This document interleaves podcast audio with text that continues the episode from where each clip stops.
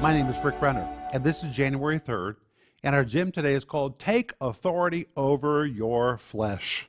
Do you feel like your flesh has authority over you? Well, you need to take authority over your flesh. Listen to what the Bible tells us in Hebrews 6, verse 12. It says, Let not therefore sin reign in your mortal body. That word reign is a Greek word basileia, and it was literally the word for a king who ruled over a principality or he ruled over a region. And that king, as the basileia, had the authority to decide whatever happened under his control. Now we find that before we came into Christ, sin had a controlling factor in our life. It was the king that dictated to us what we were to feel, what we were to do. But now, Paul tells us in this verse that we, through the authority of Christ, can begin to dominate sin. Our life is our territory, and sin is no longer in charge.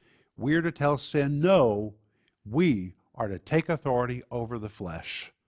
That's what I want you to think about today.